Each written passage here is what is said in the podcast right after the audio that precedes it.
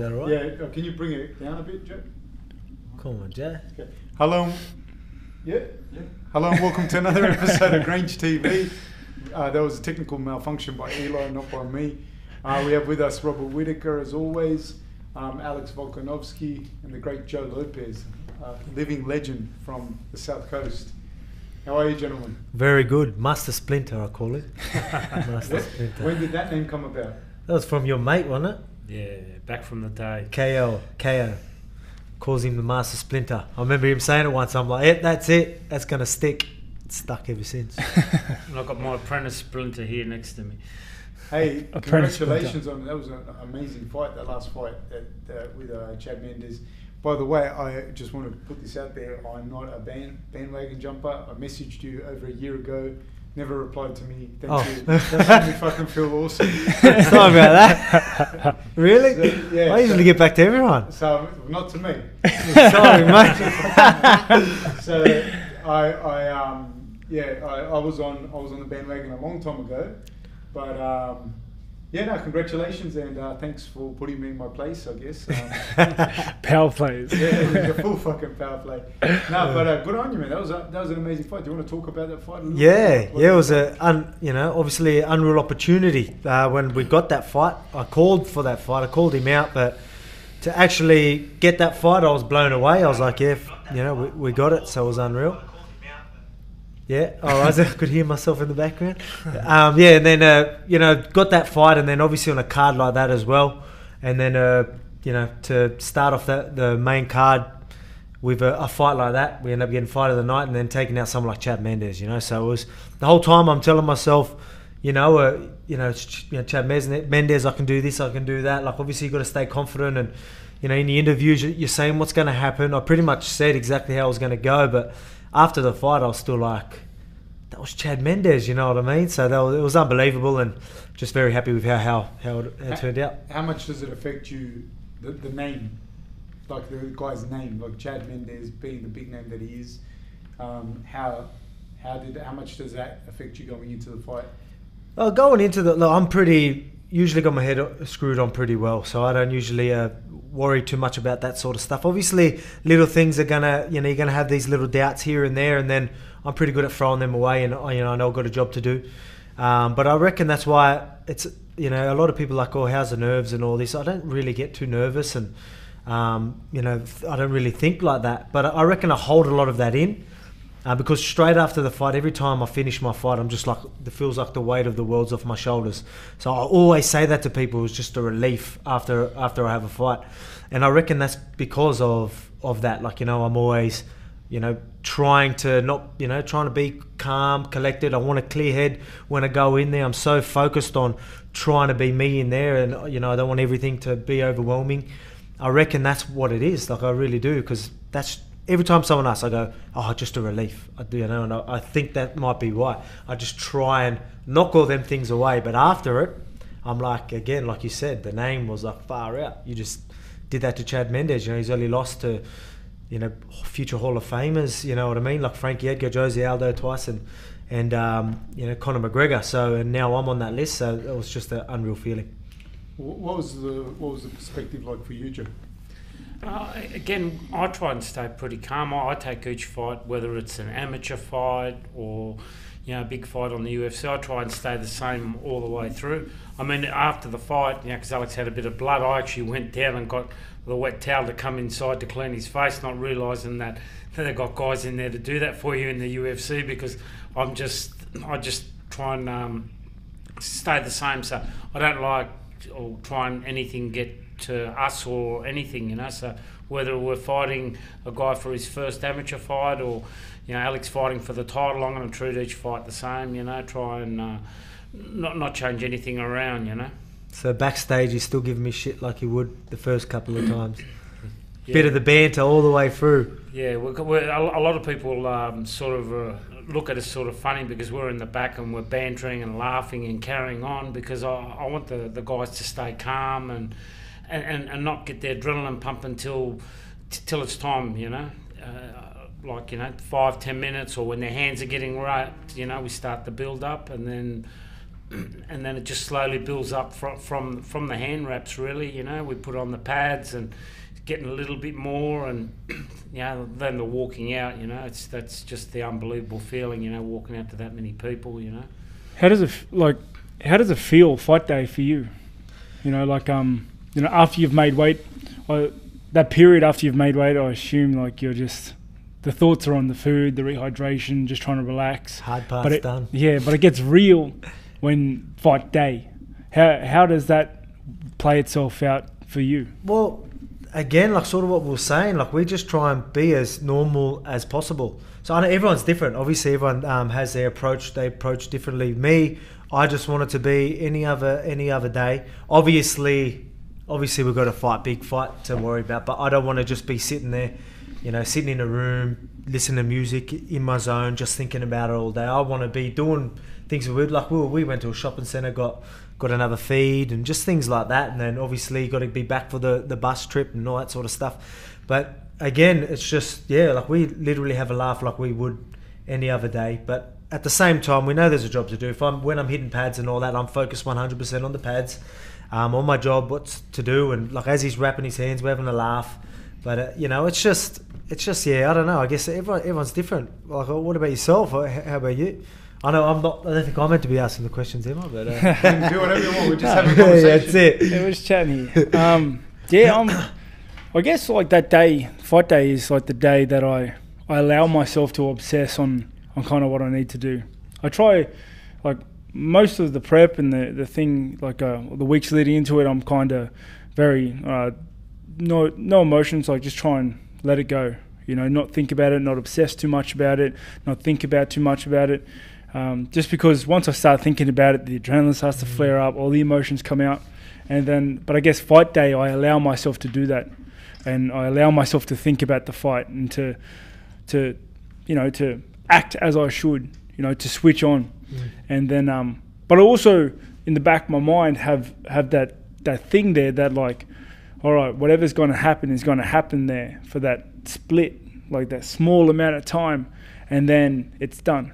You know, like, and I look at the clock, and it'll be, I don't know, like three, four o'clock, and then the flight's at seven or whatever, and I know I go, I tell, I tell myself, I go, within eight hours, I'll be back here on my laptop, like little things like that, like, and it just. That, that's kind of how I get rid of the nerves. Yeah. of. Okay. Yep. But then sometimes, like I say that, but emotions aren't exactly easy to control. there'll be there'll be nights I'm at I'm at home thinking about the fight in bed at twelve thirty, flinching, like flinch punching. You know what I mean? Mm. Yeah. It's uh, it's hard. Yeah, it's I know hard. what you mean. Yeah, I get that. Yeah, like I said, I'm usually pretty good with that sort of stuff, but there, there will always be one or two nights where you're just like constantly thinking of how that fight's playing out.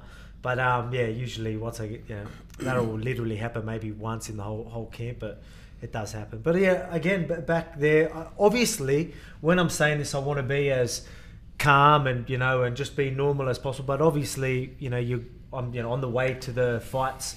I'm thinking of things. I'm trying not to let it overwhelm me, but I'm still thinking of how, how it'll play out. Um, you know, just it's hard to explain. So I'm, I am thinking about it, but at the same time, I'm just trying to stay chill. And I think a way of doing that is I break it up. Like I said, we'll just sit there, have a chat, have a laugh, and then you know, then I will think about the fight a bit. Oh yeah, this is going to happen, and all right, you're doing this for your family, and you know all that sort of stuff starts coming in and makes you really all right. We've got a job to do, but uh, at the same time, I'm just yeah, I just like I always say to people, I just play what's in front of me. You see, like I could be there hitting pads, and I'm completely 100% focused on pads. Then you come and talk to me about soccer, and I'll just start having a, a you know a, a good conversation about soccer. That's just how I am. and then he goes, all right, back on the pads. All right, sweet, switched on. I just I don't know. I guess I, um, that's just how I am. Uh, my missus always says because boys can't do two things at once. So I reckon that that works for me anyway. I can't do two things at once. But, but you, you're very good at compartmentalizing stuff and being able Well, to separate. You go, exactly This right. is what I'm doing now, and that's what I'm doing. Hundred percent. So uh, a lot of times, if I if there's a problem, like say there's something that is playing in my mind, take me training, it's gone, or take me to fight, it's gone. I'm not worried about that. So I guess it's a good thing. Are you able to? You, when we had when we were speaking with Tim before, we, you were talking about you you are able to do that as well, compartmentalize things. Yeah, like uh, you kind of have to. because you know what we do. There's no room for, for other thoughts. That's how you get injured. You know, this is, so um, like very much the same. Like I'll go sometimes something happened to my family or something will stress me out, and I'll be thinking about that the whole way on the way to training, and I'll feel I'll feel shit. You know, we have bad days sometimes, Mm-hmm. but um, but then I get to training and we start working, and it goes.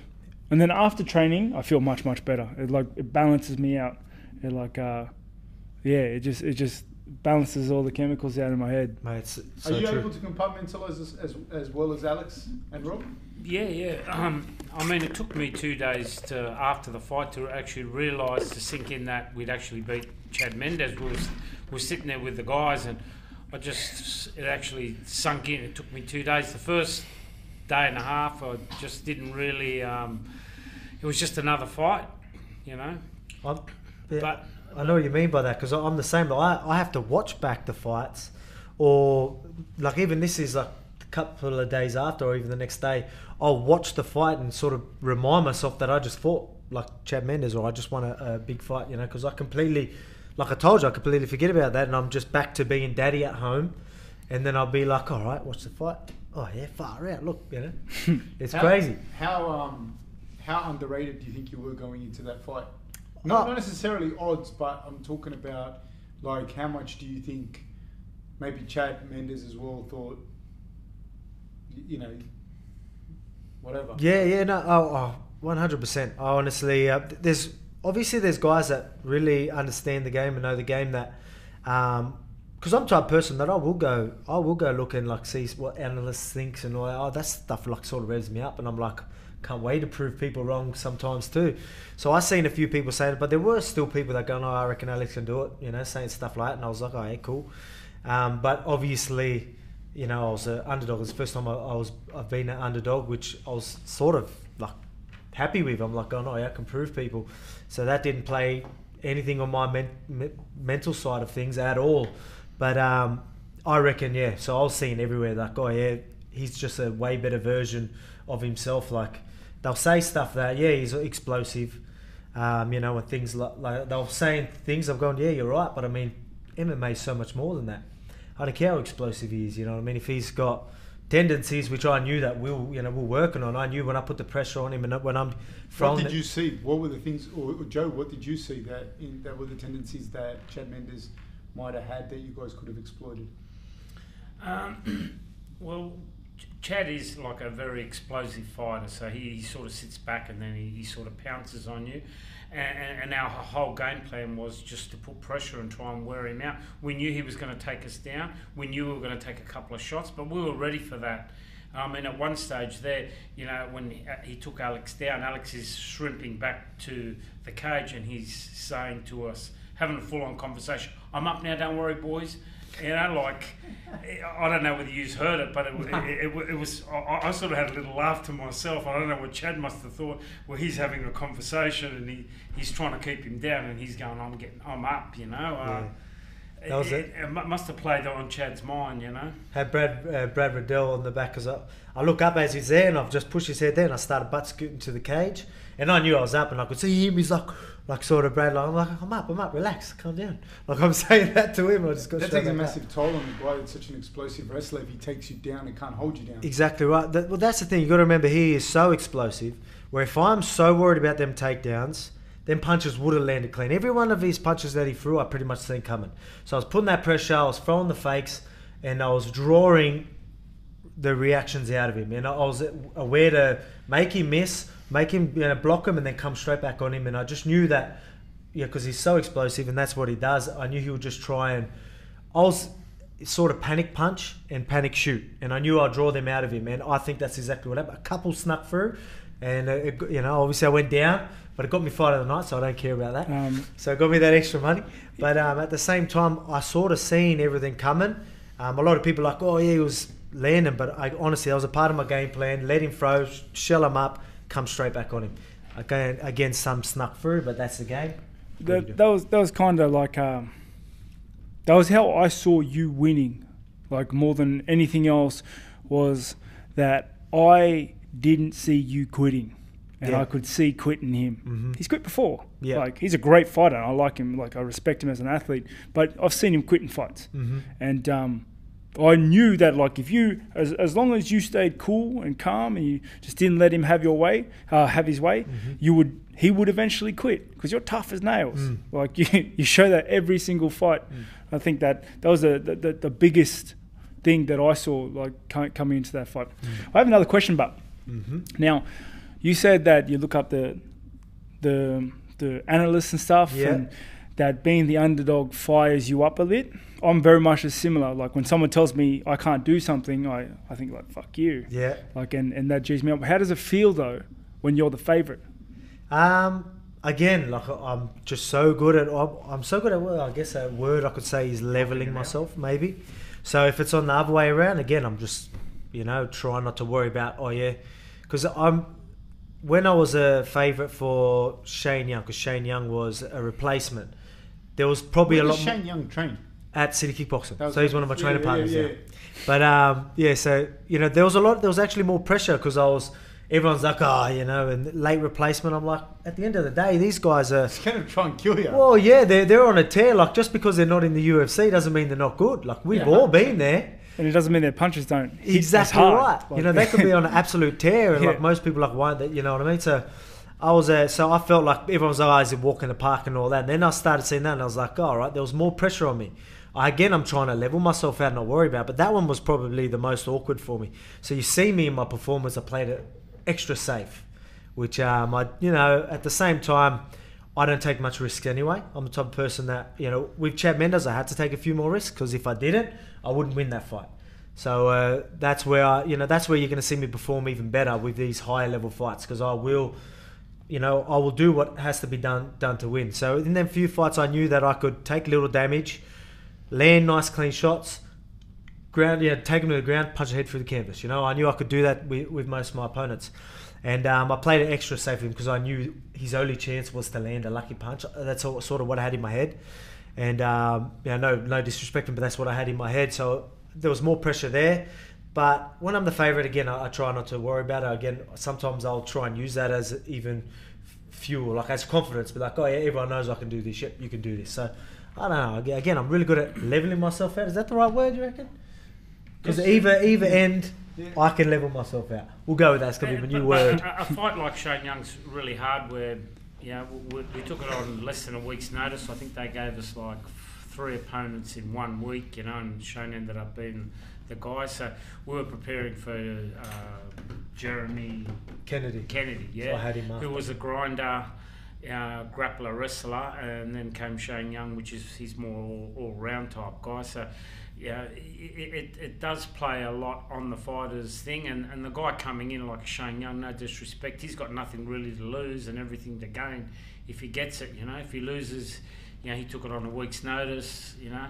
But um, yeah, he can come out there swinging and, and get that lucky punch in. So there's a lot of pressure on, on the guy taking that fight on that week's notice. You know, Alex on Alex's side more than They are sometimes the most dangerous. Yeah. You know, a d- young dude like getting given an opportunity. Mm-hmm. You've had no time to prepare for him.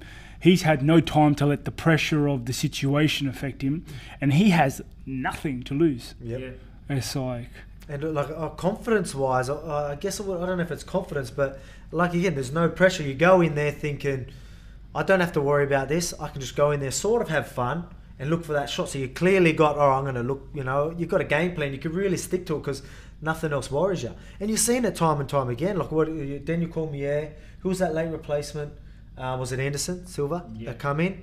And you've seen him play really safe. And you know, I mean, I, I, I see it time and time again when there's late replacements. There's so much more pressure. Khabib and Al Iaquinta.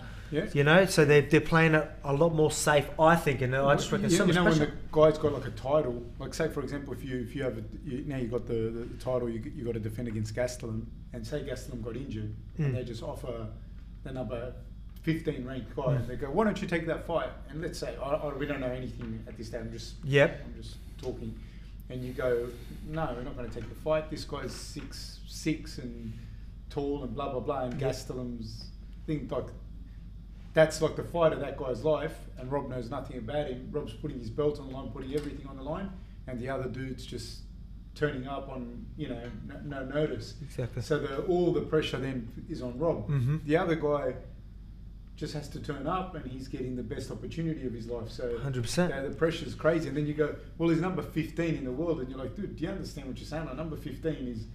Well, you were once number 15 in the 15 's world. You were dangerous. once number 15 in the world. They're it just dangerous means it just means that you know they're still working up. Like Yeah. you know what I mean? Like it's funny how people go, oh yeah.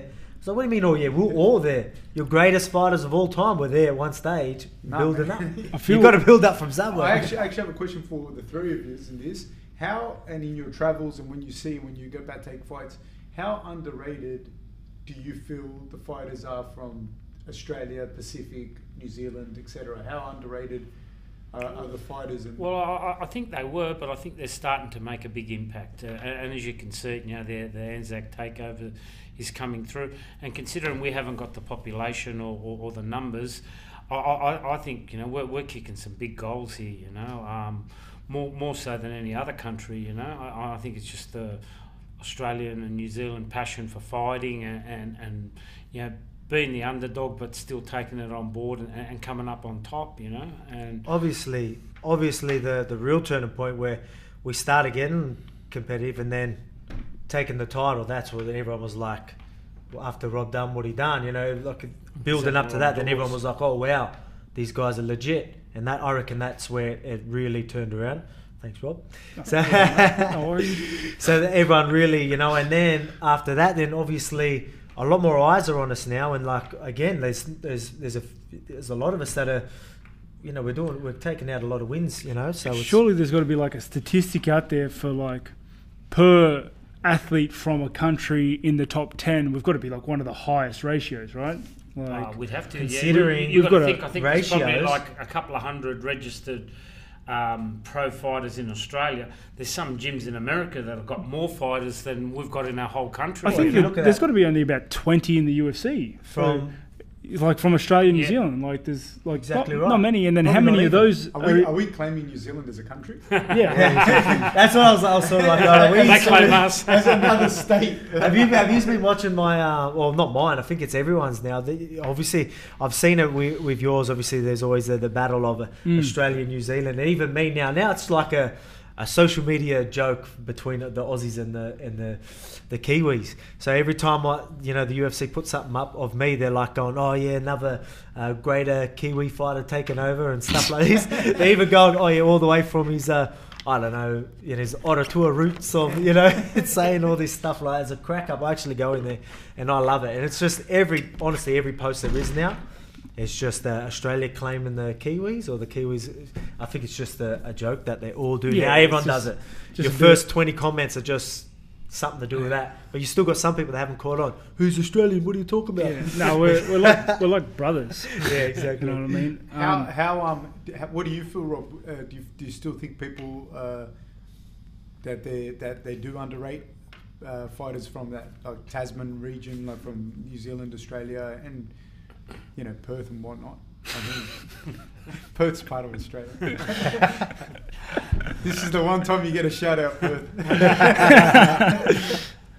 Um, yeah, I, I'm very much in the same. But I think I think they were. I think I definitely think that there was a time when, and they still do to some extent, but they've seen the waves we can make. Like they've they've seen just about in every division. There's an Aussie up there in the top ten. Like we're we're there. You know, people people are.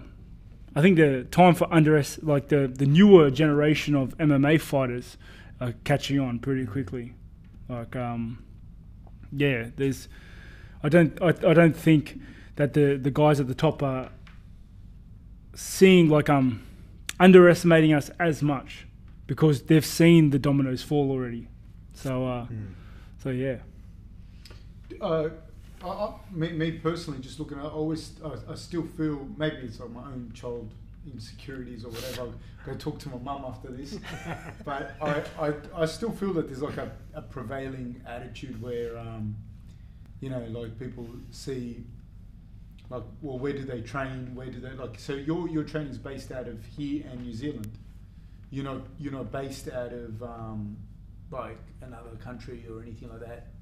Like you're not based out of the US. Well, I'm based out of yeah, freestyle fighting gym, so that's where I am all year round. And then during the camps, like I'll, I'll sometimes go, like I'm, uh, I'll go to city kickboxing with, with a couple of the boys over there, and Thailand. I've been doing that at Tiger Muay Thai for a little bit, but that's only for a couple of weeks, and then you know I'm back. I'm always based out here, Yeah, so so your training is from here. based yes, Yeah, and your training is here as well. Like Yeah. Mm. when we're saying here, we're talking Australia. Yeah. not yeah, Like New South Wales Yeah, yeah, yeah. specifically. yeah, Yeah. yeah. So um, yes, uh, east coast of New South Wales. Uh, so um, you're you're not training overseas. You're not training like in, in a big gym in, in the US or anything like that. The mega gyms. Yeah, Yeah. and I, I think that that is a massive misconception as well. Like, um, how, how do you find basing yourself out of, and this is for both of you, how do you, pros and cons of being in a small gym in, in, in here in New South Wales? Yeah, it's funny you say that because a lot of people always like as, as you're coming up like, oh, you need to go to the states and train, and I just like feel like, oh no, I don't. Like you know what I mean? We we literally don't. But um, you know, it's obviously you know um, having that's that's why sometimes like me and Joe like we'll, we'll go somewhere and get like obviously I, I like to train with as many bodies as I can.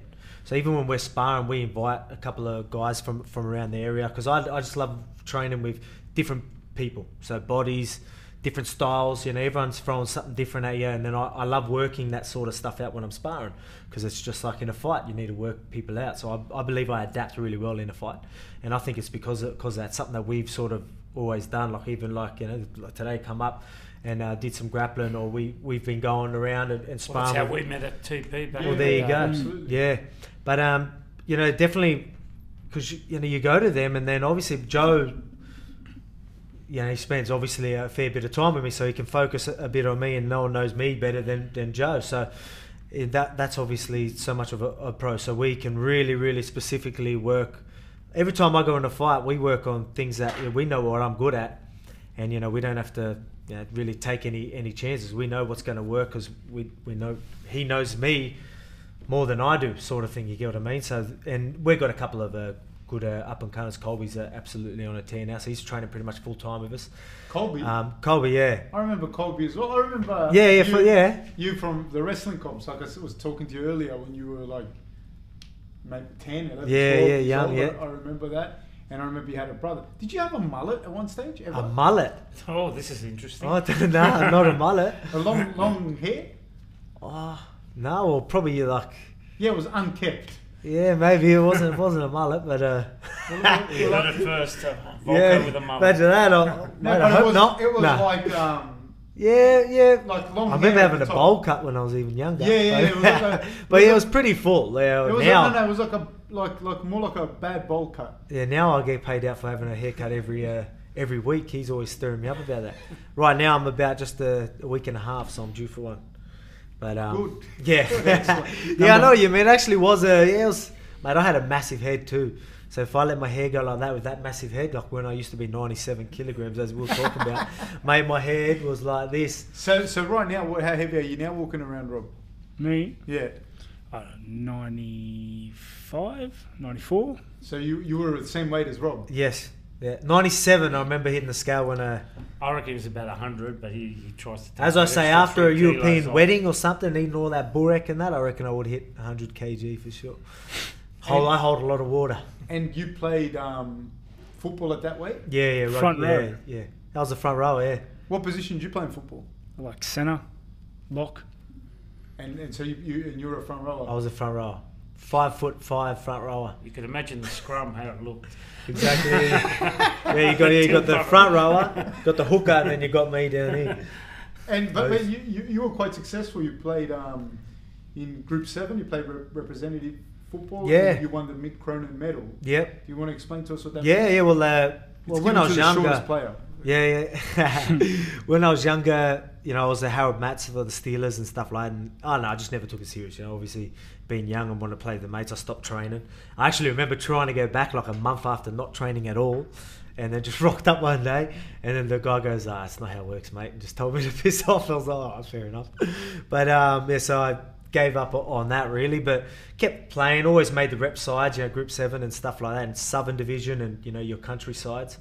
But, um, yeah, even in first grade, I, I was doing that. But you know, I got Mick Cronin medal. That was my last year of football. Got the Mick Cronin medal. You know, players player, you know, man of the match. I scored a try.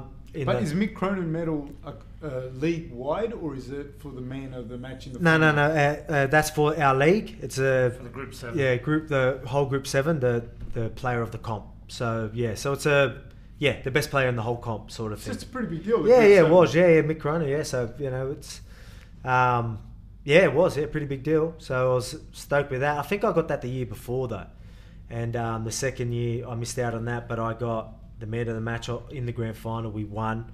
I scored a try, and I was like, you know what, I'm going to end this on a good year, and because I already had a couple of fights that year as well, and uh, I was like, I'm going to take MMA serious, and then you know, seven years later, I'm uh, ranked number four. And and at that level with rugby league, you didn't.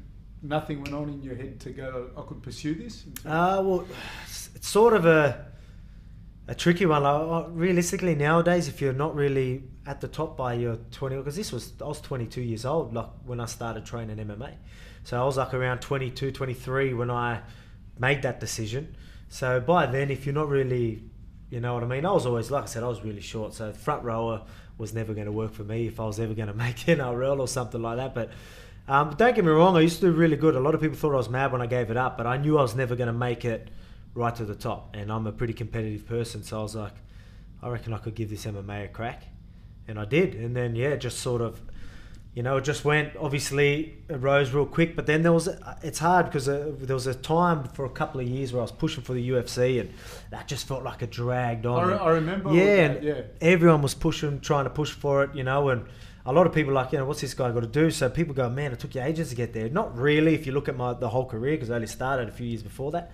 But there was a time where I was like, you know, ten fight win streak. You know, I had a lot of the national titles and and stuff like that, and I was just like, man, well, what do I got to do? I put pretty much everything on hold, uh, just chasing the dream. And uh, you know, just was dragging on, living with with with the mum. I made a promise to myself that I would be in the UFC before my first daughter was born. That didn't happen. This was all playing in my head. I was like, far out. You know, what do I got to do? So that really dragged on. What's that pressure like? That was a, a lot of pressure. And uh, there was one thing that Joe will, uh, will remember this as well. I don't ever miss training, and I'm pretty, you know, switched on. And, and like I said, uh, what we were talking about before, if I've got problems, I can switch them off pretty good. Then there was this one time. So this is the one time where I could say that that wasn't the case. Um, I went to I was at the gym, so he seen me rock up, and uh, this was at that time where I was like, man, what do I got to do? You know, Emma, the wife, was sort of like she's been real supportive the whole time, but she was like, we can't just live here forever. You know, we, you know, you're gonna, you know, we're gonna have to move out again, go back to our place. So I was like, I'm gonna have to start working again, so I can't do this full time. And then What, what were you doing for money? uh, I was, you know, just I'll do work here and there, but I was uh, just focusing on the What's work? uh, concrete. So I was concreting and then trying to, you know, trying to be a professional fighter. So that was pretty tough. You know, I was relying on very little, little money, like from you know sponsors and stuff like that. But um, yeah, like so, it there obviously the pressure was really there, and this one week was just it was it was enough. I, I remember this is actually it's going to sound so little now, but. I was uh, there was a campaign that I wanted to push for one of the UFCs. I can't remember if it was a Brisbane one or I can't remember which one it was for. I think it was Brisbane because Yeah. I, I remember like just seeing your name come up and even sharing shit. On, Oh, okay. Yeah, Well, like- there you go. So I made that, and there was a, a guy was making a little video for me, and and he was going to get a couple of big sites to put the push out. And we're going to do a big push, and and it was just dragging on, and everything just kept going bad. I know this sounds so little. It's like, well, it was only only a bit of content you were trying to push. But um, all that other pressure and that just built up. I remember pulling up and and it was dragging on these this whole week and and I was just like, you know what, I've had enough. That's it, I'm going. I just took off and, went home. Never done that before. And even Joe rang, rings me up and he's like, "Oh, are you all right? You know, what's going on?" Like, yeah, this was probably the lowest point in my career. And I'm like, oh yeah, no, I just I think I don't know what I even told you. I probably acted like, oh, I had to come. Yeah, I would have lied to him. but but um, then then it's just funny. So this is where now there's a catch to this story. So this is where I was like the lowest point in my career. You know, no doubt that was definitely the lowest point in my career. And then that weekend, I end up getting uh, my major sponsor, like sort of just come out of nowhere and just um, said, "Oh, you want to do this?" And then boom, there's a bit of money, which just made me be like, "Well, pressure, a bit of pressure off." I'm like, well, that's going to help. You know, if I do move home, I've got you know a bit of, a bit of coin now to, to play with as well. And then the weekend after that, I got the UFC contract. So it was just went from the lowest point in my career to a week after the highest point in my career. And that was, I know I, I wasn't positive through that couple of days, but we still stuck to it. And just, obviously, you're going to be battling emotions the whole way through, but I've always been really positive and stay positive. That's uh, one thing you can take out of that. But it's funny because those little things, like when your cup's full, it's full. Yeah. So then when, when you find out something doesn't go the way you. Yeah. So so you you also Rob you were, you already had little Jack was on the way before you like you were already in the UFC, but you hadn't really started to make enough money. Well, I don't want to When- speak on your finances, but like When when Jack was born, yeah, just before Jack was born, I think that was Hester.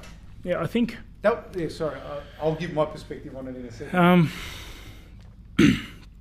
yeah, my um, early. I think I think a lot of a lot of athletes that that jump into the UFC and they try to make MMA a career struggle with finances. Like um, like me me in particular. Like I. I I don't have a particularly rich family. Like um, my parents are split up, and both both parents are in housing. So uh, didn't didn't have exactly the silver spoon to work with. So uh, fight, trying to live fight to fight, just to to get paid, so that you can pay bills and stuff like that, is um is a, a tremendous amount of pressure, like to to deal with, and like at that point you can't miss fights for injuries. You can't afford to be sick. You can't afford, literally can't afford to to get hurt, and it's uh yeah it it it is so hard to That's a lot of pressure, on- especially when you've got a fight and then you've got that added pressure of your family. Can't get hurt. You have to take that fight. Yeah, like the Shane Young fight is a perfect example for Alex, where if he was in a better financial situation, he wouldn't have had to fight, but he needed the money. He needed to fight. Uh, and guys don't realise just because you make it into the UFC, you're not a millionaire. Man, I, personally, I think it's embarrassing some of the, the money that the UFC ridiculous, pays out. absolutely ridiculous. Yeah, I, I- I think once you get to the UFC, they, they should pay you a salary and you shouldn't have to worry about work. You should just worry about your training and everything else. And then just about performing, you know. Uh, it, it'd make the athletes a lot better uh, mentally and, and physically, you know, because they haven't have that thing, you know. When you're getting $10,000 to fight, that, that that's just. And what's crazy, you get 10 grand, and the people that don't know, they look at and they go, 10 grand for a fight? Oh, you know, and I think, like, yeah, but you might do it for the thrill of victory, but you're not doing it, that's not your livelihood. Like, it's not, it's, it's not what you're doing for a living. And when whatever sum of money you get, you take 10 grand, split that in half because tax just took it, because you just took 10.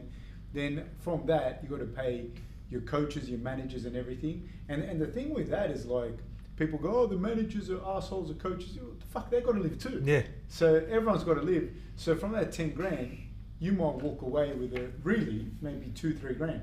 And let's remember, you're not fighting the next week. You're fighting. you might be f- not fight. You know, you might only fight two, three times if you don't get injured. Yeah. You get injured.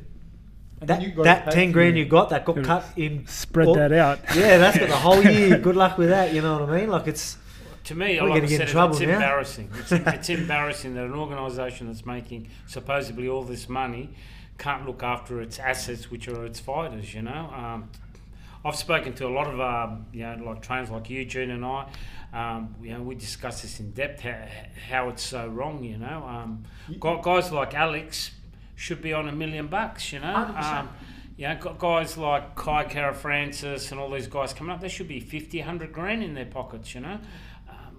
Otherwise, how, how can you live and, and, you know, especially, I feel sorry more for these guys like Rob and Alex that have got families and wives, and they're lucky that they, they, they stick by them and, um, and, and have been there for them, you know, because, know, if you're a single man, you might be able to get away with it, but with, when you've got a family, there's so much extra pressure on you on, on that fighter's head, you know, because it's not only himself he's got to think about, he's got his kids and, he, and his partner to think about. on, on this, and you might be, I, I don't know, I'm not, but I'm curious. We'll start with Joe.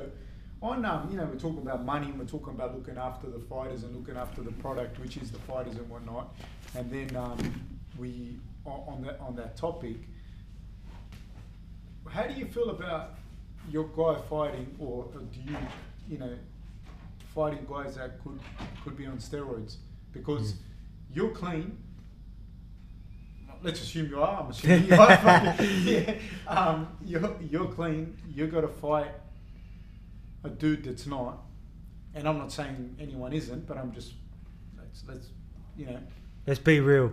yeah like Most of them bloody are. It's oh, getting ridiculous. Uh, it's, it's it's bad, and then so that's the str- like you're not getting paid a lot. The dudes aren't losing much, if at all. Like you might get like a you know people go you got a two year ban, and you're like, well, I'll Yeah. fucking take that. Well, yeah, someone gets a little injury, they're getting the same. hundred percent. I'm bothered because I've been I've been a little vo- vocal about it because it's just ridiculous. Some of these people, yeah, but getting a little slap on the wrist is like it's proper cheating. You know what I mean? And you got some people. This is how I look at it. Some people act like it's like you see people on the internet sometimes, which I shouldn't be watching it anyway, looking at that stuff. But and you act like oh who cares? You're acting like it's not a big deal. It's like wait a second.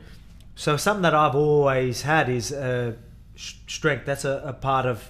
You're, was- phys- you're physically, physically strong. I've always been very physically strong and fit, you know, and obviously explosiveness and, and stuff that you got to really work for that and and skill and all that. Now I'm getting a lot, a lot. Obviously, I'm learning a lot more now, but that was always my main tools. And then you've got these guys that will probably a bit more faster than me. They're gonna have their skills, and then now they're just as strong.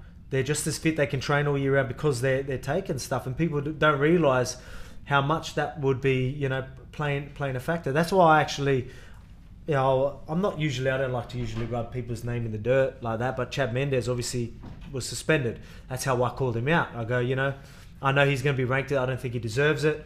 Um, you're coming off a suspension like that uh, from, you know, I, again I threw his name in a bit of dirt, same from cheating, but get a little slap in the wrist, come straight back into uh, top five after a win. I knew that was going to happen. I go, I don't think that's fair. He should fight someone like me. So that's what I was uh, pretty vocal about that, and it got me the fight. So I might have to throw more people's name in the dirt just to get fights.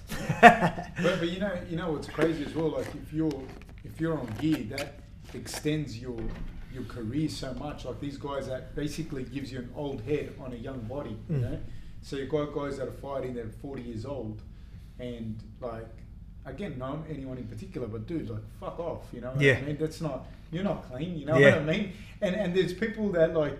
They'll argue it, and you're like, first of all, the USADA testing that's dog shit, Yeah. anyways. But like, dude's failed your test. Yeah. You know what I mean? Not not anyone again, not anyone in particular, but in the past, this person has failed your test. How the fuck are we even debating whether Yeah. the guy's clean or not? And then you, when because when we're talking about, that's what I was saying with you, Joe. Like when you're talking about the money the fighters are earning, and then on top of the fact that you're getting paid peanuts, you're fighting dudes that are fucking gassed to the eyeballs, and it's it's a fucking joke. It's not even like, oh, do you think they are like, like, how do you feel about that? Well, I feel lovely. Thanks, fella. no, no, well, it, it, it is. It, it's it's it's so wrong. But you know, how can you police it? To me, when when the USADA first came out, and Alex just got into the UFC that, at that stage, and I thought it, this is the best thing because, like Alex said, Alex has always been really really strong. Uh, but guys can you know level themselves out by taking a bit of gear and just be just as strong. So it, it, it gave Alex. Um, I mean, he, he's naturally gifted strong, so he could use his gift without a, a, person, um, you know, cheating to get that gift, you know. And I, think the, you know, whether it's Bijusada or the UFC or whoever, have to take, you know, not get this slap on the wrist, make it that if you get caught cheating, you're, you're going to lose it for you know maybe four or five years. So there's your end of your career, unless you're very young, and, and stop wanting these guys to take the easy way because it's always it's always easy to go the easy way. It's the it's harder to go the hard way. You know, do the training, eating right, you know, not recovering as good. You know, um, th- there's a lot of uh, benefits to taking gear. You know. And what percentage of people do you feel, not necessarily guys that you fought, but what percentage of guys would you feel um, in the UFC would be on the gear, on some kind of gear, on some sort of performance enhancing drug, if you had to guess? Like a lot of them. Well, What's a lot of I- percentage? oh man, um, I reckon at least 40, 40 50 percent maybe. It, it, some some of the pre workouts some of these guys are taking. Uh, are That, like that they pop hop for? Yeah, well, the ones that, that do and the ones that don't haven't yet. Like they're they're like one ingredient away from like speed or stuff like that. Like they they are ridiculous, you know. But um, yeah, you know, I, I don't I don't see it changing. I don't I don't. So, so when you have an opponent, right, and the opponent pops hot, are you, you, like, is it a thing where you're even surprised anymore? Like, you might be like, oh, really? I didn't know he was, but you're not surprised that dudes were cheating. Nah, not at all. And it's like, you know, to, to the to the point where I'm numb to it. Like, if if an opponent of mine pops hot, or like if I'm thinking I'm gonna have to fight a dude that I suspect is heavily juiced, like I don't I don't even care anymore. Yeah, Like- but you don't care anymore, and I guess this is where I was going with it. What No. I was asking Joe. No, no, but the two of you kind of like have to be like, well, fuck it, I'm going to fight anyway. So you, you kind of have to have that Yeah. mentality. But that's why I'm asking you as a coach, how do you feel? Because like for me, I understand the mind that Rob has and the mind that Alex would have. Because you can't go, well, fuck, I'm gonna. You're gonna fight him. You're gonna fight him. But then when you when you stopped fighting and you understand that you've you've uh, sustained this amount of damage at the hands of someone that was had uh, an unfair and illegal advantage over you, um, then you look at guys like Mark Hunt and you're like, fuck yeah, like Yeah, hundred be percent. pissed off, sue the shit out of people. Because when you're young and you're bulletproof, and you've got to fight this guy, you're going to fight him. Plus, you have to make that money Yep. to feed your family. It's not like there's a choice. But as a coach, sometimes you're looking at it going, "This is fucked." And, and it's sort of known that there's there's camps. I, I don't know so much here, but in America, that there, that there's some of these major camps. You know that a lot of fighters go there because they they can uh, take stuff and they've got the good masking agents and nothing's going to show up. You know that's why they are the big gyms. You know, and a lot of the fighters do go and train there. Not so much for the coaching, because like I always say, man, a, a jab is the same at your gym as, as it is at my gym, and same as the armbar is the same. You know, it's who you're training with. But a lot of these guys are going to these gyms because they get a little bit extra than um, just the the instructionals. You know. Dude, you can look up. You can just look it up as it's there. It's on records, and like there's, you know, I'm not going to put people out there, but like it's fucking a, a whole bunch of people from the same gym under the same management, hmm. and you can Google it. So it's not me that's saying Yeah. it, but, but like. And, and it's all for the same kind of stuff. It was like, oh, is it t- this tainted supplement? da-da. It's all the same supplement. And dude, I remember like going to the gym when I was a kid, and it's never like some nerdy little like kid that gets the tainted supplements and gets yoked. It's always it's always like these guys that are fighting that get the, the tainted supplements. Like you know, it's never it was like the nerdy kid that sat next to me and fucking rolled. I. I was completely. I used to be completely oblivious to it. I had like no idea because I remember even before I was doing MMA and back in the like when I was playing rug, you know, football and stuff like that. And like people would throw out like, "Oh, he's juicing," rah, rah, rah. and I used to be like, "Oh, you and your conspiracy theories." And I was thinking, as if these guys, you know, I didn't think like I had, like I said, I was completely oblivious to it. Where now I'm like full going fucking Nate Diaz on and going, they're all on steroids. You know, it's that sort of like I couldn't can't believe it. Like I used to literally have no idea what it was like until you started seeing. Like obviously I was paying it. You you look at it now, it's just it's almost bloody what every few weeks someone's bloody getting popped. And they're the guys that are popping. and it's not their fault too. Like let's just click like let's put that out there. It's never Yeah, their it's fault. never yeah, their fault. never exactly. their But fault. but what? Can someone tell me how people actually believe some of the shit that they hear? They go, oh yeah, no, but it was yeah, it was the foot cream, and I was like that, and I'm like, the fuck are you taking foot cream for? yeah, oh, that powerful. Yeah, like no, but it's just like what type of fucking foot on, cream is man, that? like- What's wrong with your foot? Yeah. Like if you Or need like- that level of shit to fix it. like there's still like even with the whole Jon Jones thing and all that, you know what I mean? You still see so many people going, "Oh yeah, yeah," but it's because of this, and they're just throwing these facts at um, They're not facts. that. Well, there that Jon Jones fucking threw out there. So you know what I mean? So they're saying they're just repeating exactly what they said. I was like, "Come on, man! Like you know, have a bit of common sense in there. Like it's just you know, it's it's hard, it's hard to talk about because it gets you frustrated, but at the There same there was time, a thing I read about it. One of the fighters, um, again, won't say his name, but he accidentally took EPO, and I was I was thinking, how do you fucking accidentally take EPO? Like, do you go to get fucking, I don't know, chocolate milk out of the fridge and then you, you just drink EPO or inject it. You Yeah. just inject EPO. How the fuck do you accidentally take it? What was it? Yeah, mate. There's a few of them out there, isn't it? Well, th- What was to it me, the I've pill, always- the um, Viagra pills and Yeah. stuff Oh, like yeah, that? They yeah. go. well, when you think that guys are cheating on, uh, like on the local scene, they're taking gear. What's going to happen when they get to this international level? You know, and and, and it's it's how good they mask it. You know, more than anything. You know, if they, if they can't find the paper trail, it's it's really hidden. You know. like uh, again, I don't like throwing people the name. You know, so with the Chad Mendes thing. So But obviously, do it anyway. yeah. So obviously Don't want to say any names. yeah, yeah, yeah. So I've, I've already, you know, I've already done that, and after the fight, yeah, I've done that to get the fight. But at the same time, uh, you know, so I obviously said some of them things, and then people would be like, "Oh no, yeah," but it was that's where the foot cream come from. So it was a foot cream supposedly, and um, he didn't fight it. He um because he, he said that he had a business to worry about. I'm not that worried about. it. I don't need to f- like he didn't want to fight. It fight was it. only two years anyway. Yeah, yeah, yeah, exactly right. They bloody can do that. Oh, yeah, I'll make my money here, and then who cares? I can fight in a couple of years. Now you get a decent injury, that's the same case anyway. You know, you have But the I year off, and then don't- you. They don't get tested when they're off uh, uh, either. So it's like you could just gear off your head and train. Imagine the super so they camp. won't do it. So you're the, off the. Yeah, no. Imagine the super camp you could have if you're juicing off your brain every day, eating whatever you want because there's no fights coming up for like two years. Like, It's mate, it's just funny. Like some of us. I'm like completely opposite. Like I honestly don't like. You know, I won't even have protein powder because I'm worried. Like I don't Yeah, know. you have you to. know what I mean? Like I'm actually getting into um, stuff now. that, Like in a uh, in a company like a nutrition company, and they're doing everything USADA approved. So at least I know what I'm gonna be, Mm. gonna be sort of taking and that. But I literally don't.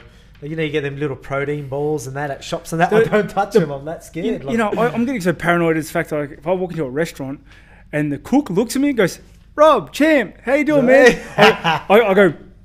I'm thinking like, and then my meal comes up. I'm like, you hmm, what does he Like put just in? yeah, I'm, I'm just like a little bit of squirt, squirt. I'm like. No, it's, um, it's marinade. Don't worry.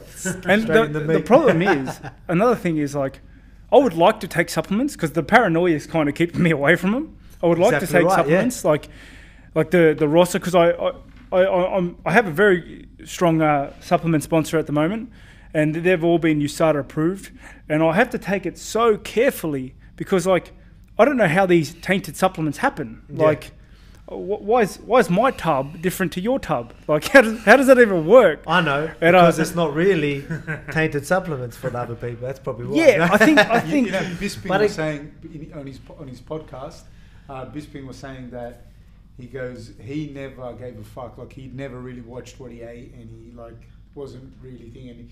And, when he had to take supplements, he'd just grab it, scoop it in, and drink whatever. And he he'd kind of read the label and didn't give a fuck.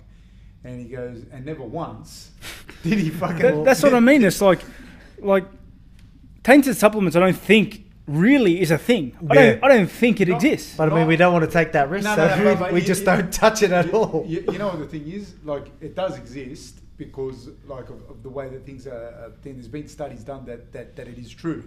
But if you were to take like the small percentage of athletes in the world, there's probably 400 athletes or 500 athletes in the UFC signed to the UFC, right? 500 athletes in the world. There's probably I don't know how many. Out of those people, so many people are finding the tainted supplements. Yeah, like how, what are the Not- odds? Not not not in other sports Yeah. as much. You know what I mean? Like It's like I'd understand if like the supplement company come up to you and goes, "Here you go, buddy. this one's for you." It's like, but yeah. So I, like I'm very, I just try to stay away from like. Surely you got to be questioning yourself if if you take a supplement and it makes you feel like a god, like like if you're taking stuff before training. And then you get to training and you're ready to run 10 Ks in Yeah. like t- 15 minutes. Yeah. You're like, you, you got to question yourself. Exactly like, right. This stuff's pretty good. So like, I just I just take like your proteins and think things that don't make me feel like don't mask what I feel because that's not normal. And if you were really hard done by, getting done by these, uh, say Jon Jones really was getting done by tainted supplements. You really think you're going to fucking touch a, ta- a, a supplement ever again? Yeah, that's what I You reckon mean. you're going to take it another three times? If you took a tainted supplement, right, and and it and it you got stripped of your belts, like again, not anyone in particular, but I would sue the fuck out of that company. yeah, like Oh, you, you could. And I would, mate, I would not, I would, I would be so traumatized. I would not be able to walk past a jar. That Mate. is- like, I'll, yeah, I'll and you turn could vegan because I'd be too scared to could see what's in in meat or something. you know? could What do they sue the, the protein the, the, the supplement company sue their pants off if you're a high profile athlete like Jon Jones who who like like in the case you could you could sue like I've I've, I've missed X amount of money because of your supplement that was USADA that you have cleared with the USADA approved ticking. It's like that's a payday. You're not going to have to fight again. Mm. like you're taking that company over at that point. You know what I mean? But and another thing like people aren't getting popped from a tainted protein. you know what I mean? Like, like no one goes, "Oh, my WPI is tainted." Yeah. It's always it's always some rocket fuel shit they're Yeah. taking in a scoop that makes them feel like they can run a marathon. Like tomorrow, today, now, twice a day. Like it's never, oh my lean WPI, fresh cut. like, But I mean, some of them actually end up getting reduced saying and stuff like saying, "Oh yeah, it was this." no, But I want to know if they sit there and like, all right, this is what you're taking, and they got backup. So if you were to get done, these is in this, you you No, know, they- they- whether they got backup plans for that. no, no, they, they would definitely, that you would definitely have, like there are supplements that are tainted. Yeah, yeah, Like, I- in yeah, each, I reckon- In each batch, in particular, when when they make, say, for example, I don't know, this batch here, this is the first batch it's coming through. Um, that batch, uh, like there's been studies done that those batches do have like illegal substances that that uh, will give you the results. Yep. That ends up you end up buying a second batch, and other people buy it. Um, so if you know that that supplement's going to be tainted, is you know, and you know people that are involved in the making of that, yeah, you can get your hands on the particular batch that has been tainted, and you put that away in your fridge or in your wardrobe. Ah, oh, I get you. yeah, and then you go, Oh, whoops. yeah, this has whatever in it, and then you go. you know, and See, then you that's go, what I- hey, yeah, yeah, here it is, man. Ah, here Oh, it is. well, oh, this one, shit. how, Fucking how hell. come I don't see any stories of the dudes that are getting popped for tainted supplements, like any court cases after that? Like, how come I never hear so and so Mate, I'll be just fighting just it for just fucking made ever. bank from this tainted supplement because it ruined his career? Yeah, Like- because they're not. You know, like that. That's the thing. Like the the fact that it's a tainted supplement would mean that that you it has stuff in it that that, that shouldn't have it. You know, they've breached. Man, how do you put I don't know whatever in something like you you go I bought uh, you know a tin of Milo and would you believe it had a, a, a I don't know Gee. fucking- GH. Something It had GH. Like this, in I've been giving this Milo to my son for a few days, and he's twice the size. Yeah. Like, Um, you, you had an interesting story about how um, Alex started MMA. Yeah, well, he came down, you know, pre-season to get fit for football, and um, yeah, we had a bit of a seminar with a few other gyms, and we were doing a sparring session afterwards. And Alex came down, and Alex was his hundred kilos or ninety-seven, as he likes to 97, say. cool, mate. and um, I had another heavyweight guy there, and there was another heavyweight guy. He was a local up and coming guy. He'd had like, you know, four or five fights and five win, four or five wins, and you know, and I was going to put him against my heavyweight, and uh, as I'm putting getting the guy strapped up, I noticed the other trainer has thrown Alex in with this guy that's had the four or five fights, and um, I tried to get to the cage to stop it, but they'd already started, and next minute, in the first minute, Alex has submitted this guy, you know, and this is probably with about three months of training, and then he submitted him again and again, and I thought, this guy's got a little bit of uh, potential, so I asked him, would you be interested in having a fight or something? He goes, oh, I've always wanted to have a fight, and that was the start of the the career.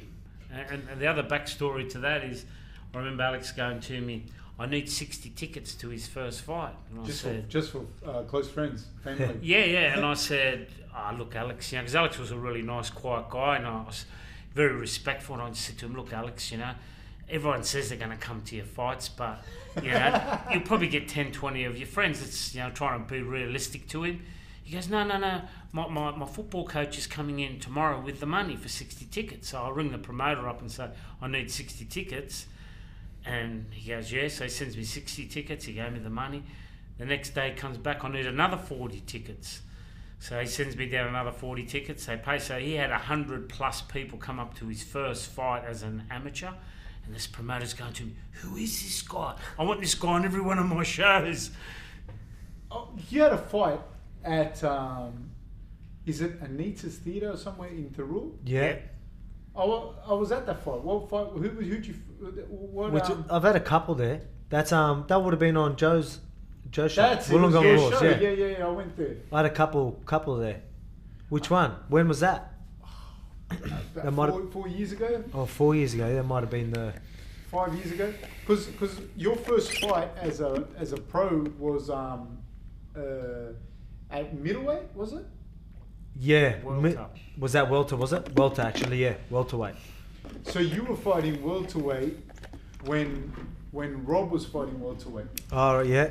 So and you never came across each other. No. Nah, nah, nah. But You. you could have because you have uh, you is your only loss to Corey Nelson. yeah.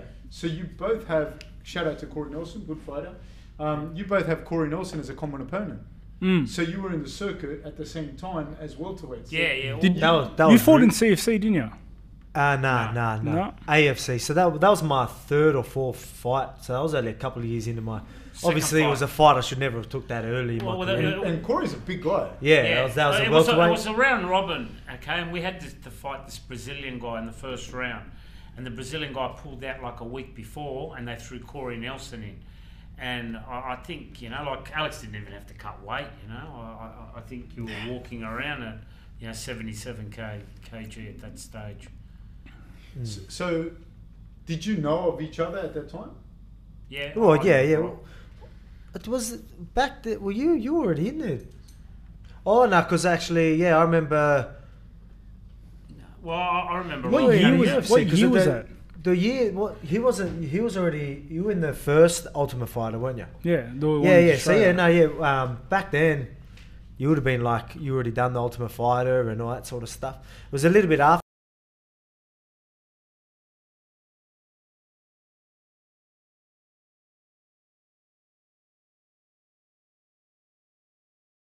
And um, Uh, we, we've when the we've had a few of the PMA boys fight on that on Yeah. those cards and Mm. been down for a while. So we're just we're talking to one of the boys just about it, about one of the the Wollongong one. Yeah, he fought was on that one, didn't he? Dave, They Dave fought on that Francis, one, that yeah. was his first fight. Yeah. I want to ask you about something. Yeah. The Malaysian invasion. All right. Yeah. Tell us about it. That's a. I'm thinking of the right thing, isn't it? That, that was that thing I done at Tiger Muay Thai, wasn't it? Yeah, yeah, thought so. Yeah, no, reality yeah, show. Yeah, yeah, that's it. Yeah, I, I, that was a that was a while ago now. That was just yeah, like a. I know it's, MMA's uh, pretty big over there, I think. So they got right into it, and then we done because I just done the tryouts, Tiger Muay Thai tryouts, and then. Do you want to tell us about that as well? Like Uh, both yeah, yeah. Tiger, yeah, okay, yeah. Well, well, yeah, that was just like a little thing that we done for. I think it was just for a little bit of footage and stuff like that. It was cool though. Yeah, I still talk to a lot of guys from that. But the tryouts was where um, that's where I, you know, pretty much we made the decision. All right, well, let's let's sort of do this full time. So I was uh, obviously concreting and and doing that, and then I was like, oh, I'll go to Thailand, Thailand, do these tryouts, and see if I get this scholarship. So I went there and like I wasn't used to the full time training. Like you know, I mean, training three, four times a day, and uh, obviously they they wanted to see what you got, so they absolutely busted our ass, mate. It was crazy. If you go watch the Tiger Muay Thai tryouts 2014, if you look at the Muay Thai session, I don't know if you've seen it. I've seen it. Yeah, and mate, they. Well, I actually got lucky. I had a Roger Huerta at the time that he sort of felt sorry for us because there was guys getting dropped everywhere. Like some of these uh, Thai trainers were literally busting ribs. Um, I remember guys got stitches. It was full on. You well, you said you watched it. You're seeing guys get kneed through mirrors and like over cages like this, knees like that, dropping to the floor. And I remember like I was sort of hitting pads, and I just hear like commotion, hear people hitting the floor. I'm looking, guys are laying on the floor. I'm like, what's going on here? And people just getting getting worked. So I don't know. They had something to prove that day, but. Uh, you know, I know it was just yeah, they're not usually like that. I think there was just like, all right, let's see how tough these guys are. We'll choose some choose some fighters out of that. But you know, it was crazy experience. It really was. Again, it was a real eye opener for me. That really made me realize, all right, full time. Obviously, concrete and training in the afternoon was always hard, but uh, yeah, that was just crazy. That there was like three days, three days of it, and um, I remember, yes, it was a few sessions, three or four sessions a day, and. Uh, that was for two days, and the, the last day we had to get up really early and do the big Buddha run they call it, and it's just kilometers up a huge, huge hill, massive hill, and then we didn't even get breakfast before that, and then we had to go straight to a jiu-jitsu comp, and like didn't even get to eat or nothing. We had to weigh in and all that sort of stuff, and had to go straight there, straight into this. Like you know, it's Thailand, hot as like you know, and uh, yeah, and then done that, and I probably had because we had the pretty stacked division me and him, but we both got scholarships. He actually beat me, so I wasn't going to say that, but yeah, no, he got he got me. But it was a uh, it was good. Again, it was a real real eye opener for me. But um, yeah, it was unreal. Great, yeah, crazy experience. Sorry, just cut out for him. They got sick of my voice, eh? So, so what? what, what no, it's done. The video is not working. We're still live. We're still live. Can we get the video up? Apologies, people were just looking for the video, but yeah, sir. Yeah, no. So, so you were saying about the yeah, just yeah, it was a cr- crazy experience. Like you know, just uh, again, you know, at the time it was people from all around the world. You know, all on the same. You know, everyone was on the same sort of goals. You know, everyone wanted to get this these uh, scholarships and stuff like that. And uh, it was just crazy. So I didn't didn't know if I was going to get it, but I ended up getting one of the scholarships, and that's where I sort of yeah decided to, to go full time. So obviously, I was still based out of Freestyle Fighting Gym. That's another thing that uh, I haven't told you. I've got to mention Joe Lopez's name four times. It's in, in our contract we got. So if I don't mention his name four times, I get in trouble. Joe Lopez, Joe Lopez, Joe Lopez, Joe Lopez. there we go. That's done. Okay. He knew I was going to throw that out there. So what's the what's the uh, what's that like training in those transient gyms like that for both of you, Because you both have? What's this? Uh, in the like transient gyms where people coming through all the time. yeah, well, that's again, how I was telling you before. What I love about training, like I love just the uh, training with all different styles. Obviously, you're going to get a lot of guys that have got something to prove, and you know you've got to be careful sometimes as well. So now we're at a stage where we, we sort of you know pick and choose our, our training partners a, a bit a bit better. But at the same time, yeah, you've got so many guys that you I, you learn a lot from just rolling with someone different because they're going to do the littlest things different. You've got to adapt and just things like that. So I, I absolutely love that side of things. But at the same time, you've got to be careful you go with. So I've, I've been injured a couple of times as well. So. what what you, what's it like for you? Yeah, it's hard. It's like same same as what uh, what Alex said just then. Like it is good because you get different looks and um, you see the different levels. So it, it's great to it's great to experience that, but yeah, it's hard to trust people. Mm. It's hard to trust people, um, especially the, the the more popular you get or the higher up you, you make it. There just seems to be two extra people that want to come down and, and try to hurt you and mm. try to mm-hmm. break you and try to prove something on you. Yeah. And um, it's hard. It's hard to to get that.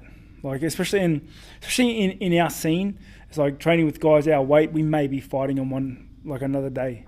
Like and that or they may train with other people that you don't want them to have looks mm. at. Like it, it's hard because you've got to kind of keep your skill set to yourself, yeah. so that it's a surprise for your opponent in a way. So um, yeah, I guess that's a side of it that I don't really like. Exactly, it's right. like it's kind of yeah, hundred percent. There's definitely pros and cons to it all. And that's how I used to look at it. When now, when now I I've, I've, a little bit more. Obviously, I still go there and train, but again, I, will do most of it. Like say with you know Frank Hickman or George Hickman. So I'll have like the few of the guys that I know I'll get a good work workout of, and you know specific things safe. I need to work on, and you know, and Joe makes sure make sure make sure after me over there. So. Um, you know, you know, one of the things I, have only trained once in Thailand, but you know, like one of the things that training in transient gyms is fucking the hygiene.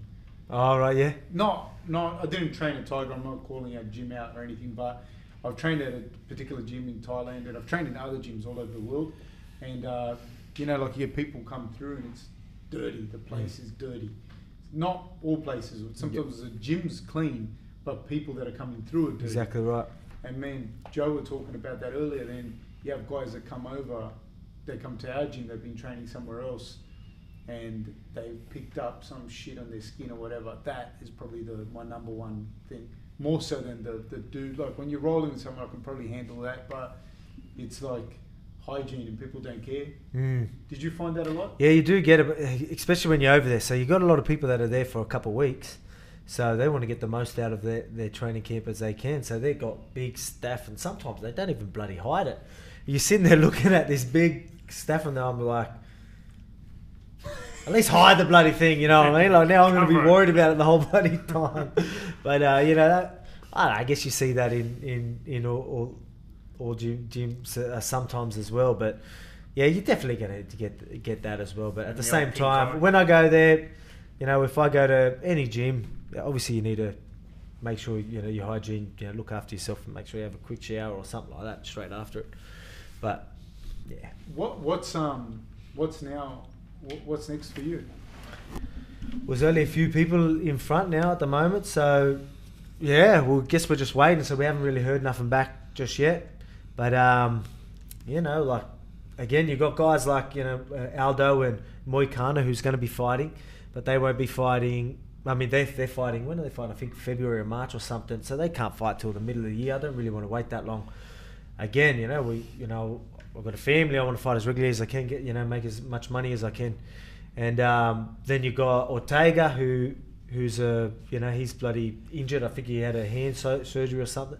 Really, that's all that that could fight in the next few months would be Frankie Edgar, really, which is another you know big name, and you know I'd love that, and that definitely would move me forward and open a lot of more a lot more eyes. But you know, and obviously Max Holloway. But you know, whether I've got to you know fight for someone first, so be it. But you know, I want to fight soon.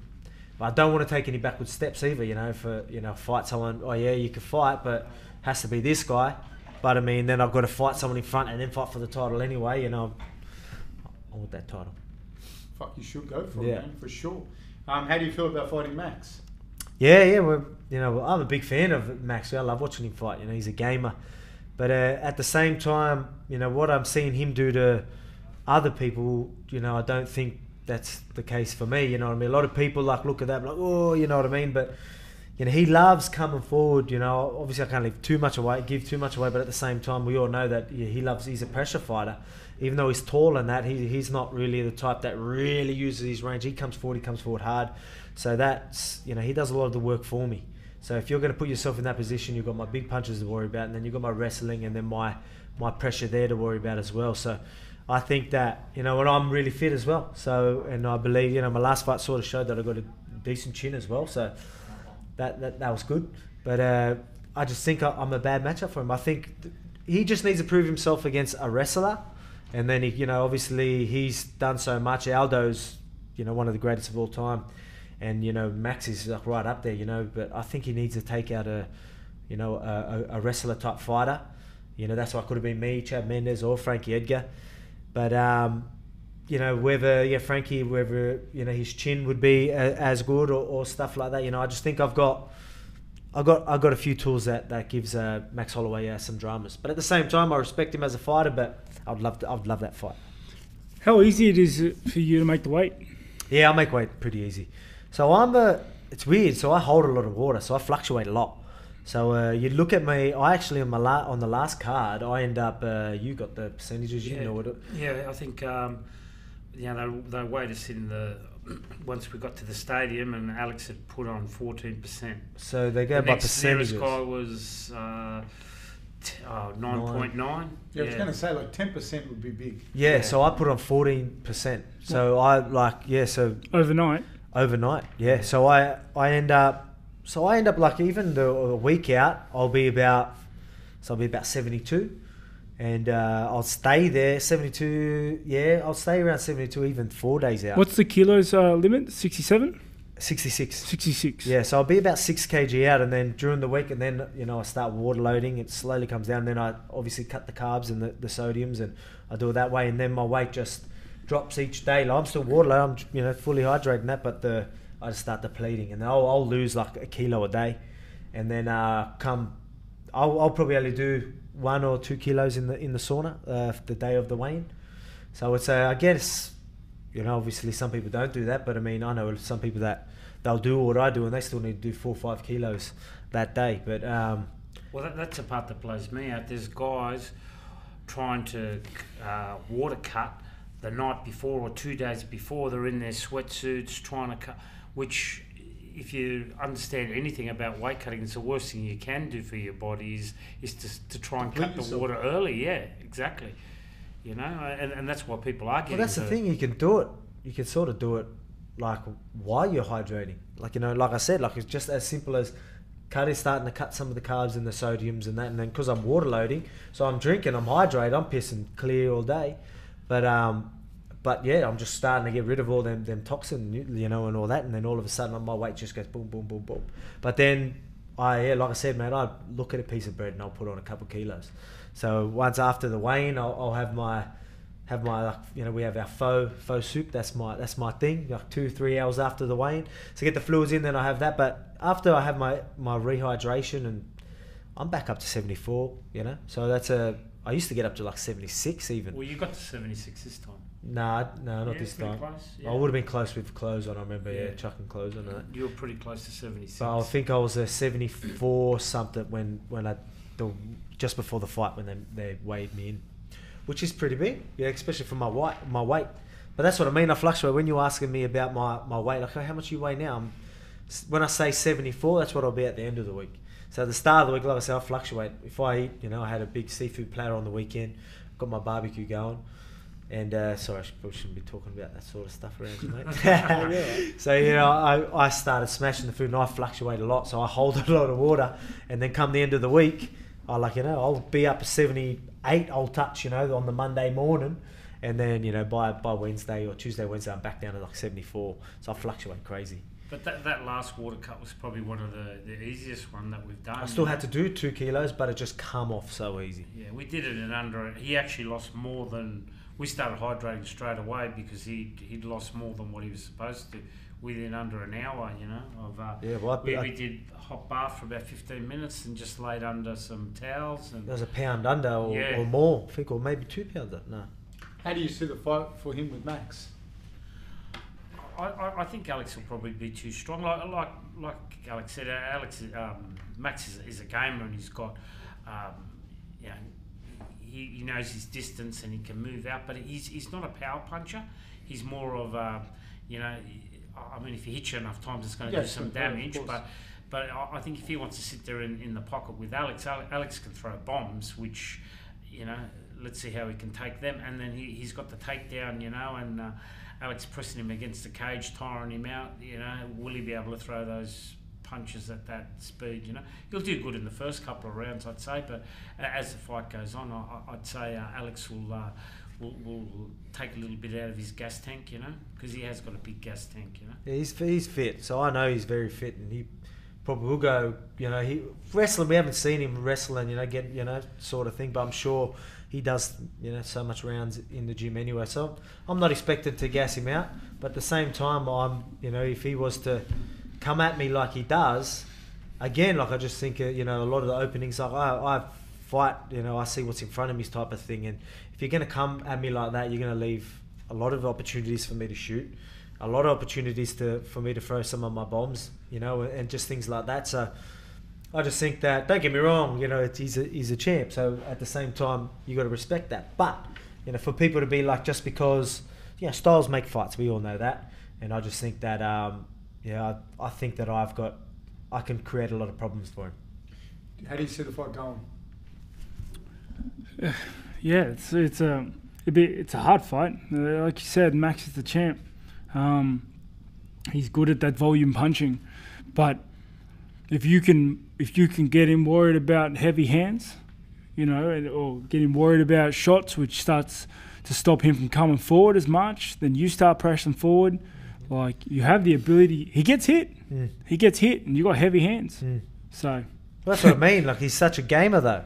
So he's a, with he's Ortega. Let's be realistic. With Ortega, he didn't have to take nowhere near that much dam- damage, but he he had something to prove. He's just like, let's go. You know what I mean? Like he'll, he'll just keep going. You throw bombs, he'll sit there, smile, and just keep throwing. And I respect him for that. That's unreal. But at the same time, you know, I think I'm going to throw a lot heavier punches than uh, Ortega, and uh, yeah, I won't be on the back foot throwing them. Like yeah, I'm going to be yeah coming in heavy. But then once you know, once you you throw a couple of shots in there, you know, once you you know, I see it all the time. Like when you're sparring people, once they, you know, obviously they start worrying about takedowns and stuff like, that, they get a lot more hesitant, and that's when a lot more things start to, to land. And then they, then they're constantly battling in their head, and that does wear them down. But at the same time, we have to wait and see. But again, he's a, you know, I've got a lot of respect for him. I'm not going to say I'm just going to walk through him, but you know, I, I wouldn't, you know, if I go out there and, and if I was to make it look easy. I wouldn't be surprised. That doesn't discredit what he can do. It's just again, styles make fights. Yeah. And if you're going to put yourself in a position that I'm so used to him, so so good there, and that's your game, it could just play out that way. And then all of a sudden, I, you know, I, am grabbing him. I, yeah, I could, you know, I could ragdoll. We don't, we don't know. We've got to see. I reckon I can. So, give me that chance. Hundred percent. I hope you do get that chance.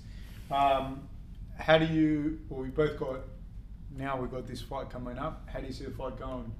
got one of your teammates from uh, City Kickboxing, Israel, is going to be co-headlining a fight with Anderson Silva. How do you see that fight going?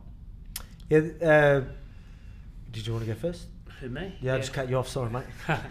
no, you're all right. I'm used to it. Um, well, he, I mean, Izzy's a very um, unorthodox striker. You know, he, he throws things from weird angles and, and, and he pulls it off. He makes you look left and then he comes at you right. You know, uh, he, he's probably a, a new improved version of uh, Anderson Silva. So it's it's going to be good, but I, I think uh, Izzy's got uh, youth on his side. You know, no disrespect to Anderson Silva because he's been uh, you know one of the greats you know for a long long time, but I think his use by date's just about there, and he's probably doing it more to line his pockets than to you know form any legacy that he's already done. You know, because you know, he, he, he was such a champ for such a long time, and it's time now for the new guys, Izzy and Rob, and that to to, to, to hold the, the reins up, you know. How do you see that fight going? Yeah, yeah, pretty pretty similar to what he said. I just think, uh, yeah, again, I used to, I, I love uh, Anderson Silva. You know what he's done. He's done some great things, but yeah, the games are evolving a lot as well, and obviously, you know, the youth's on his side. I just think, uh, yeah, it's just uh, you know, wrong time to be, you know, for Anderson to be fighting really any of the, the, the, the top boys, you know what I mean? So, yeah. but, you know, again, you know, I'll be watching. How do you see it? Yeah, the, the exact same. I think Israel's just younger, for one, which is significant, and um, a better version of, of, of Anderson Silva, to be honest. Um, I think a big big point is that Anderson, I think, has reached the end of his career, mm-hmm. like probably even a few years back. Yeah. So, um, yeah, I guess I guess the biggest thing, like we kind of know what Israel's going to bring. It's like which Anderson Silva is going to come, mm. like which Anderson Silva is going to show up on the night. I don't. I, I'm a huge Anderson Silva fan, but I think Israel would have been a tough matchup for him at any stage. Yeah. Do you get what I mean? Like, yeah. I think um, that Anderson has never really fought like that matchup before. That isn't to say that he couldn't have won because mm. fuck, it was Anderson. Um, but I think that even even like um, I, am just trying to think. I don't want to be disrespectful to, but I don't think that any of the opponents that he fought leading up had the level of striking mm. Of Israel I, I don't, I don't, I don't think that. Yeah. You know, so I, I, I actually totally agree, agree with you. But you sort of say that out of respect to, to Anderson, sort of like me. But I mean, I think even in uh, Anderson's prime, you know, is he still a very hard matchup for him? I, I think there's a few guys. Stylistically. Yeah, I think there's a few guys. I think um, in, I think Jacare would have been a hard matchup. Fuck, Jacare would be a hard matchup for anyone. Yeah, but I think Jacare would have been a very hard matchup for Anderson you know Anderson's prime. I think Rob would have been a very hard matchup as well. I don't think, again, that level of striking was that, like again Israel or Rob or Anderson. Anyone could have won in Anderson's prime, but that level of striking that Anderson had, he was the other guys didn't have it. Mm. Do you know what I mean? Like they did, they they had different skill sets. You know, and I, I It's evolved so much since then. yeah, the game, yeah, you know what I mean? I, I, I think that that would be a hard matchup. Period. Um, uh, yeah, and that's it. And then you got your fight, Rob. How do you feel? What do you see? Yeah, I feel great. Um, you know, Kelvin's going to be a tough, tough fight. He's a he's a tough, rugged dude. He's young. He's fought big names. He's been there before. He uh, he hits hard. He's well rounded, and um, I think I think probably the biggest factor is he's young and hungry. Like that, like he, he's he's just gonna he's gonna come in there and he's not gonna want to go away. You know. Uh, yeah, you know, if, if if you put that sort of combination with anyone, it's a dangerous fight. So um, I'm looking I'm looking for a hard fight. It's going to be a hard, hard fight. It's going to be hard fought and hard won. But um, you know, I think I think my skill set is just going to be too much for him. I think I'm going to hit him too many times. I think I have too much power for him to try and walk through it, bite down on the mouth guard. You know, um, I'm not a pressure fighter as much as I'm just kind of like a in your face sort of strike and then not there sort of dude. So um, yeah, I just think skill set wise, I can beat him. I can beat him. and, and no disrespect to Kevin, but he, he's got a tendency sometimes to, to break down. You know, you don't know what kind of Kevin you're going to get on the day. You might get, you know, uh, the, the A1 Kevin or you might get the B1 Kevin, you know. And um, But, but I, I think Rob's just in and out um, speed and his range will, will, will probably wear on, on Kevin, you know. Um, yeah, I, I don't think he can bring much else to the table. What what Kevin can do, I think Rob probably can do better. Personally, that's my opinion anyway. What do you think, Alex? Yeah, well, Kevin, look, he's got really good boxing. So I've always said that. Man, I, yeah, I rate his boxing a lot, but it's just not not going to be enough. One thing that I've always said about Rob, and uh, that's what I mean. It's everything's evolved so much, and you see, see with Rob, like everything, you know, nothing's ever the same. So there's going to be an exit. You could be going one way. It could be pretend exit coming straight back. There's always little different things, and that really throws people off. You know, people like to look for tendencies and, and things like this, and you know they go like that. And that's one thing that I've always uh, known about Rob. Is you never know what's coming. Like it, it's a, it's like an unorthodox, very high level unorthodox style that I just think it's just going to be too much for him. He's just not going to know what's there, and he's just straight boxing is just not going to be enough. So I th- I actually can. You know, it's hard to say like while he's right there because you don't want to like you know, but um, I just can see you know really Rob just being too much for him, picking him apart even even early. But um, you know, I, he's tough though. Kevin's uh, from what I know, he's tough. He can take some good never shots been stopped. Yeah, except thought so. for, Uh, Weidman choking. Yeah. Oh, okay. Yeah. But so he's he's, never, he's never, he never dropped. yeah. Weidman kind of dropped him in his fight, but he's never. Is he, really is he. Mexican? He's Mexican back. Okay. So yeah. So he's got a he's he's got a good chin. he's gonna have a good chin. He has a but very, very good chin. but I mean yeah. So I just uh, again I just think uh, too many tools and too many angles. Like you said, like you know, ins and outs are too good, and then yeah, it's just it's just too much to too much for him. I think. Awesome. Anything coming up for you, Alex? The, Joe, anything you guys want to share? Any projects while we wrap it up? Uh, yeah, on the 4th of uh, February, we've got uh, Frank Hickman coming down from uh, Tiger Muay Thai with Alex to do a seminar down at our gym.